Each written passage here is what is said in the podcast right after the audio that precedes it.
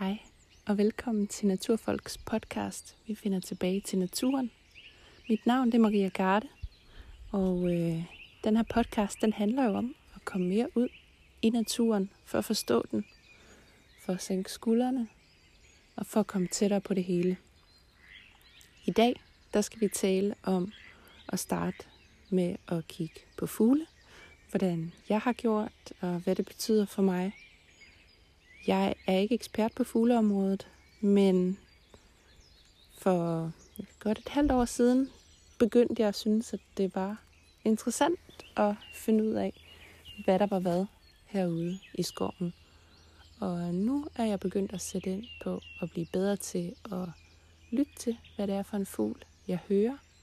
Og selvfølgelig også, hvad det er for en fugl, jeg ser. Og det vil jeg gerne tale mere om i dag. Lige nu, der er klokken 6 om morgenen, og jeg sidder ude i haven og lytter til fuglestemmerne. Og det får I også lige lov til et øjeblik, inden vi går videre.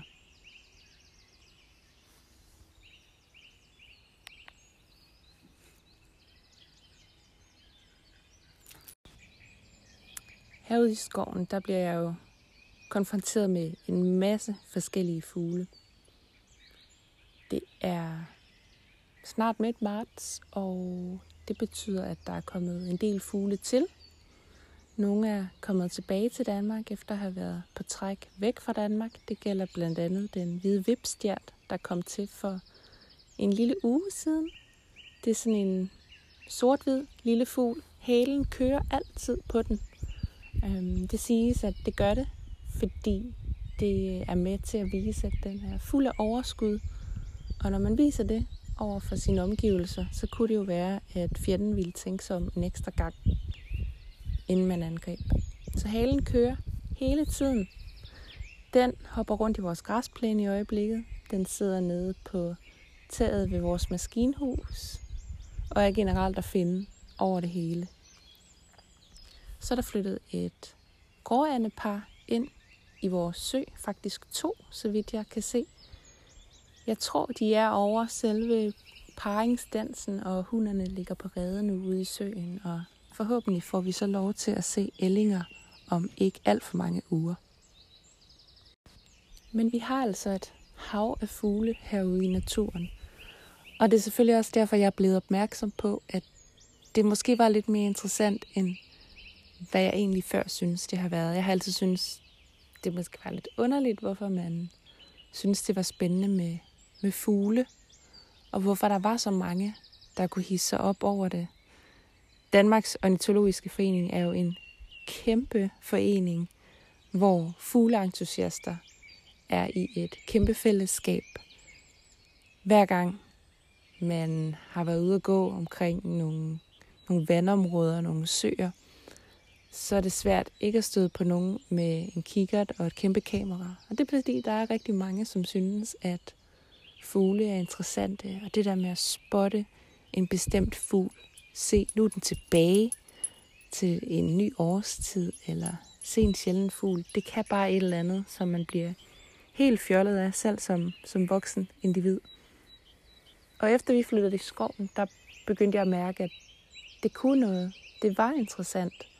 Og det var sjovt at spotte, hvad det var for en fugl, der var på en given årstid i skoven. Og altså, jeg har ikke kunnet se forskel på andet end en solsort og en høne og til nøds en blåmejse. Så det har været en lang rejse for mig. Og jeg vil gerne fortælle jer lidt om, hvordan jeg er kommet i gang med at kigge på fugle. Og hvad det betyder for mig, og hvorfor det er lidt sjovt. Så vi kommer ind på lidt forskelligt grej, lidt forskellige metoder, jeg har brugt, og så vil jeg tage jer med ud i haven og lytte og spotte til et par fugle. Nå, men hvad har jeg så gjort for at komme i gang med at kigge på fugle? Det kan jo godt virke som et lidt uoverskueligt projekt. Der er ret mange fugle, og hvordan kommer man lige i gang med det? Og sådan havde jeg det virkelig også. Jeg anede ikke, hvordan jeg nogensinde skulle huske alt, hvad der stod i min fuglebog fra Gyldendal. Men jeg fik for nogle år siden en lille træfugl. Og det er nogle svenske træfugle fra nogen, der hedder Wildlife Garden, som I måske også har set. Jeg har skrevet lidt om fra vores hjemmeside, Naturfolk. Men jeg fik sådan en for et par år siden, og tænkte ikke mere over det. Det var en fin værtsgave, og jeg satte den i bogregionen. Og så kunne jeg jo bare konstatere, at den der spætmejse, der stod der, den ser jo bare ind. Jeg kunne huske det, og jeg gik og kiggede på den, og det betød selvfølgelig, at jeg kunne spotte den lige pludselig ude i naturen, og det var en helt sindssyg oplevelse. Og så fandt jeg ud af, at det kunne noget med naturformidling, det der med at gå og kigge på det hver dag. Så træfuglene, dem er jeg blevet ret glad for, og der er måske flyttet lidt flere ind i bogreolen. Og apropos spætmejsen, som jo så var en af de første fugle, jeg lærte at spotte. Det er sådan en mejsefugl, sjovt nok. Og den har en grå overdel, og så er den lidt rød og hvid på bunden. Og den er ret sjov af to årsager. Den har et meget specielt kald. Den er meget gennemtrængende, og den er ret nem at høre i øjeblikket. Og jeg har siddet og lyttet til fuglelyde, blandt andet på YouTube. Der har DOF, altså Danmarks Ornitologiske Forening, har nogle videoer og nogle lyde, som er ret fine at lytte til. Fuglestemmer har jeg også været en del inde på, og lytte igen og igen. Kan det passe det er spætmejsen? Hvordan er det nu natuglen, den lyder og så videre. Så det har jeg også brugt en del tid på, og jeg glemmer det 4.000 gange og skal ind på det igen. Men det er i hvert fald noget af det, jeg har været glad for. Jeg synes ikke rigtigt, jeg har fundet nogle gode apps til det, så det har jeg lidt droppet. Jeg har nogle liggende på telefonen, men jeg synes ikke, de batter. Der er en, der hedder Havens Fugle, som er sød nok, men det er meget basis med den slags fugle, der er inde i den app. Men spætmejsen er sjov, både på grund af dens lyd, som er meget genkendelig. I skulle tage og lytte efter den. Den er meget til stede i øjeblikket. Og så er den sjov, fordi den drøner både op og ned af stammer som den eneste fugl. Og den er flyttet ind i et gammelt, hult æbletræ, vi har. Det har den gjort et par år, og jeg har lagt mærke til, nu er den her igen. Vi har også lagt lidt forskellige kerner over på foderbrættet. Egentlig ikke, fordi det er nødvendigt. Der er masser af mad til fuglene i år, fordi det var oldenår sidste år. Og det betyder, at der ligger virkelig meget bog, sludder og vrøvl i skovbunden til fuglene. Men lige det der med at have lidt kerner på foderbrættet gør jo, at der kommer nogen forbi. Blandt andet spætmejsen. Og i går kom skovskaden også forbi. Skovskaden er også en sindssygt flot fugl. Den har på vingerne har den nogle meget, meget smukke, små blå fjer, som man kan være heldig at finde i skovbunden. Det er nok den fugl, der har den grimmeste lyd overhovedet. Den lyder meget hæs, som om den har været i byen i en uge, men den er vanvittigt flot og vanvittigt sky. Så den er jeg også heldig at få lov at se herude. Og kendetegnet for begge de her fugle, det er, at de jo egentlig ret genkendelige, både på deres lyd, men også i deres fjerdragt. Så det er nogle nemme fugle at starte med og begynde at øve sig på. Finde nogle få, som man ved er kommet til, og prøve at holde øje med dem.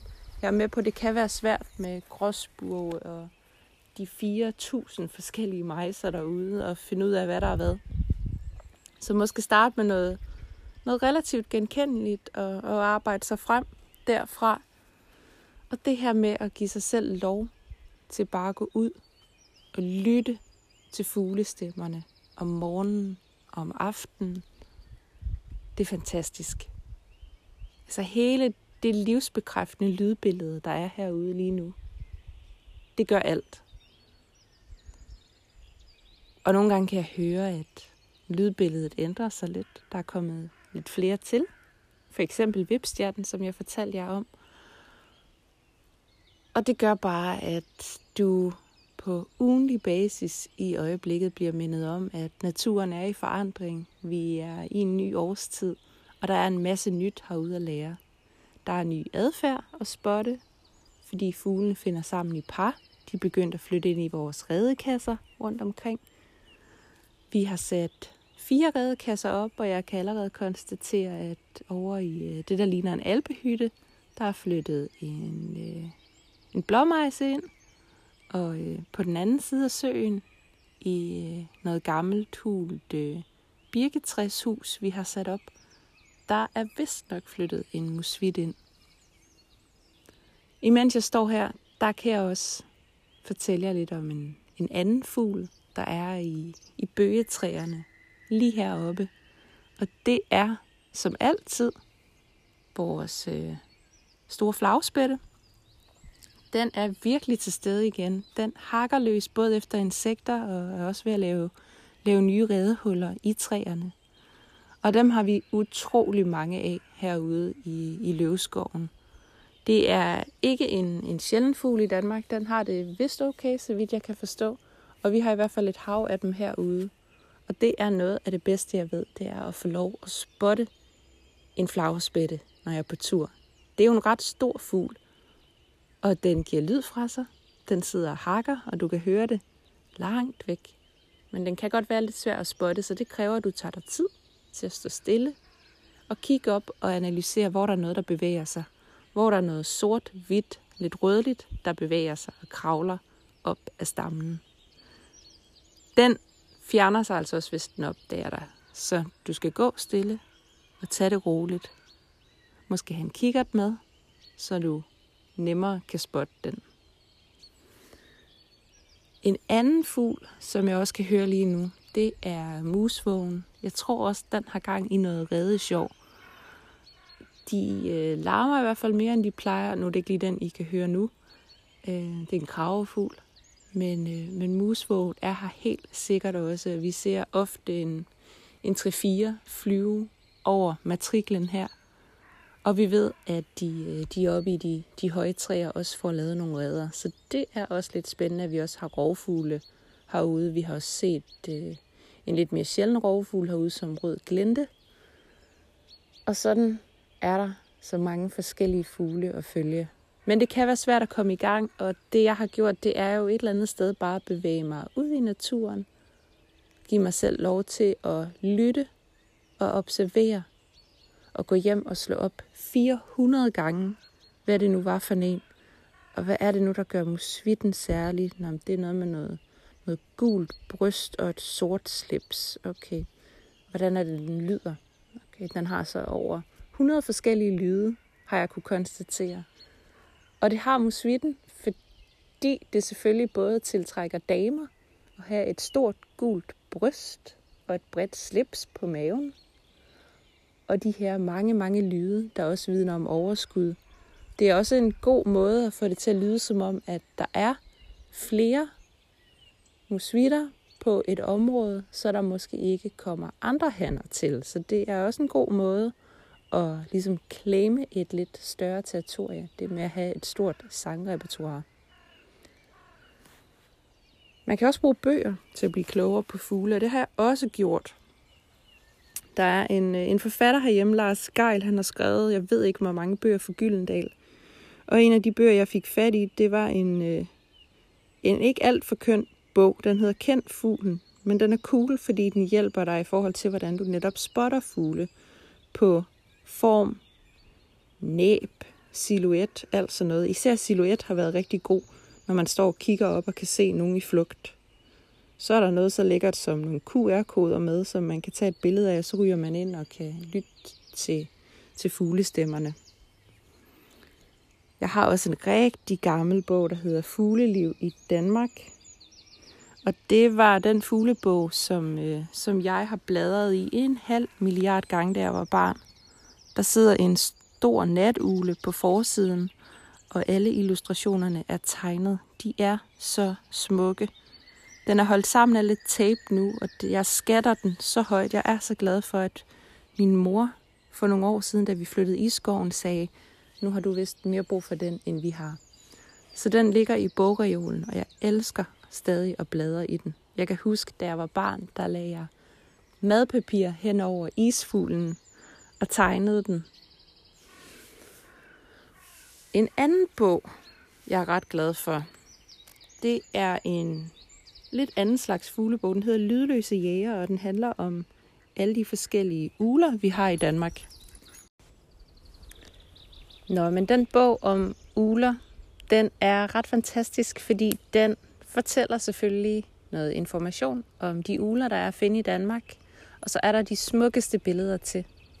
Ugler, det har altid været sådan et lidt mystisk dyr, ofte forbundet med noget mørkt.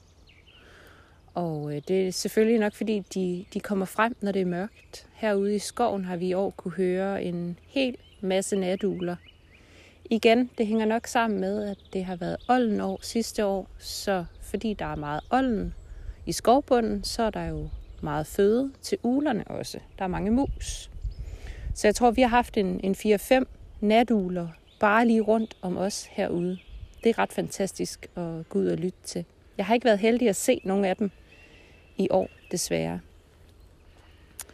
Bogen fortæller også om nogle andre ugler, blandt andet den lille kirkeugle, som er Danmarks mindste ugle, og som der efter sigende kun skulle være omkring 11 par tilbage af.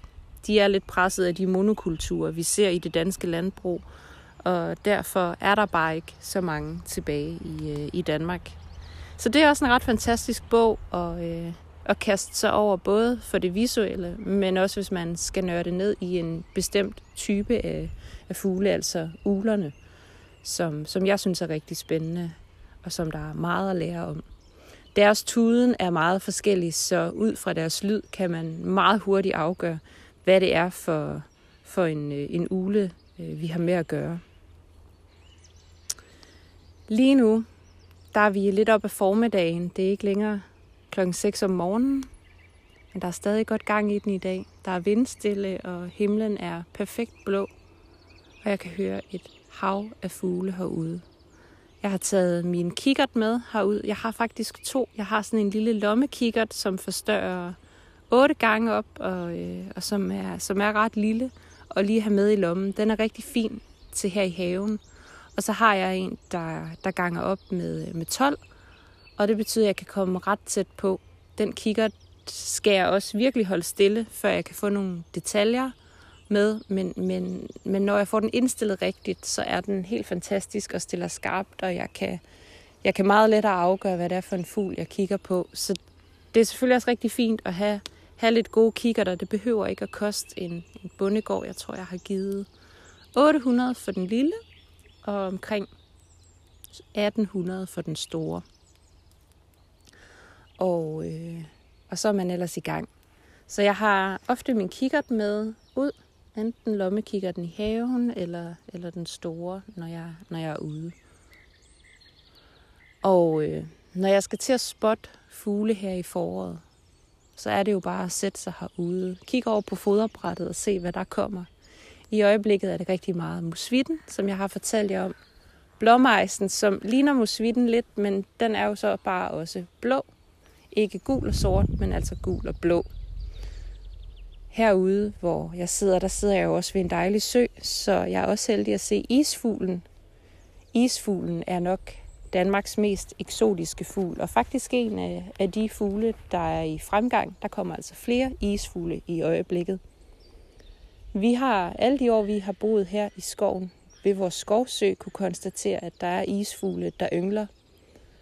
Og man lægger altid mærke til dem ved deres lyd. De har sådan et langt, skingert pip.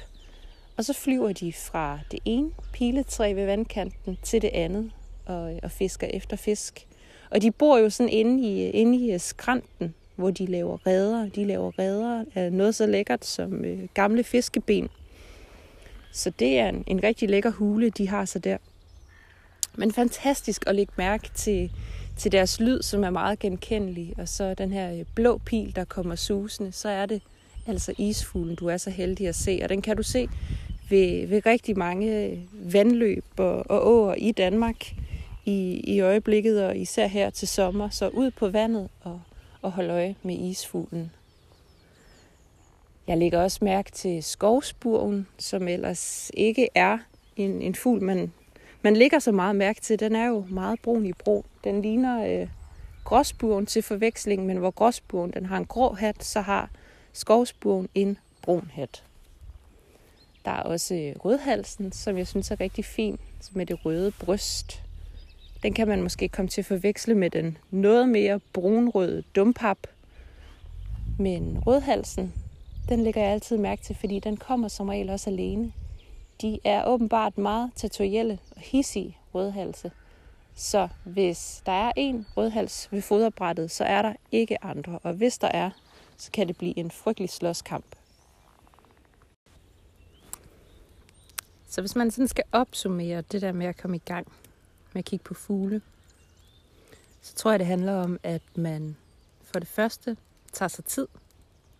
Fuglene, de kommer jo ikke, når du tænker, de skal komme. Man tager sig tid til at sætte sig i haven, skoven, ved vandet. Og nu engang bare observere det, der kommer til at ske. At man ikke giver op, selvom man bliver ved med at glemme, men at du hele tiden opsøger for eksempel fuglestemmer.dk eller nogle af de videoer, som DOF har lagt på YouTube. At man måske omgiver sig med nogle fugle i hjemmet. Det kunne være de her træfugle, jeg har henvist til tidligere. For hele tiden at minde sig selv om, hvad er det nu med det kendetegn og den og så videre. Og så kommer det altså lige så stille. Jeg er rigtig glad for at kigge på fugle. Af den årsag, at det giver mig ro. Det giver mig ro, fordi jeg er tvunget til at vente. Det her det er noget, jeg ikke rigtig kan kontrollere. Jeg kan observere, jeg kan blive klogere ved at sætte mig ned og tage mig tid. Og det kan også godt være svært, når man er på en gåtur, fordi man måske er lidt vant til at gå fra A til Z. Vi har også hund med ofte, og der er lidt fart på. Så det her med at sænke tempoet og stoppe op og tage sig tid, det har vi jo måske lidt mere af i øjeblikket, hvor en virus hærger verden. Tag sig tid til at lære noget nyt om naturen. For eksempel fugle. Det kan også være så meget andet. I en tidligere podcast har jeg jo også talt om det her med at lære om de forskellige træer i naturen. Nu er vi jo i det tidlige forår. Det betyder også, at lige om lidt, så kan vi kigge i skovbunden og begynde at sanke. Der er allerede spirer af skvald og kål og sådan noget derude. Det kan også være det, man vælger at gå op i. Men det er en fantastisk hobby. Det er noget, som føles som en luksus, fordi det måske ikke er viden, du som sådan kan bruge i det daglige, i dit daglige virke. Men det er viden, som giver dig en forståelse for naturen, for årstidernes cykluser osv. Og jeg tror, at det er rigtig godt for os at tage en hobby ind, noget viden ind, som måske ikke direkte kan bruges i ens arbejdsliv, men som bare gør dig til et federe menneske i bund og grund. Jeg tror, det var alt, hvad jeg havde lyst til at sige til jer i dag. Jeg håber, I får en fortsat god uge, en langsom uge. En uge, hvor I måske bruger naturen til at sænke skuldrene og finde ro i en lidt kaosagtig tid. Jeg vil sige tak her fra Skovhaven, imens jeg står og kigger ud på 2 gråænder, der sejler rundt i Skovsøen. Det har været en fornøjelse at lave den her podcast for jer. Mit navn er Maria Garde, og den her podcast hedder Naturfolk. Vi finder tilbage til naturen, og vi lyttes ved en af de nærmeste dage. Kan I have det godt.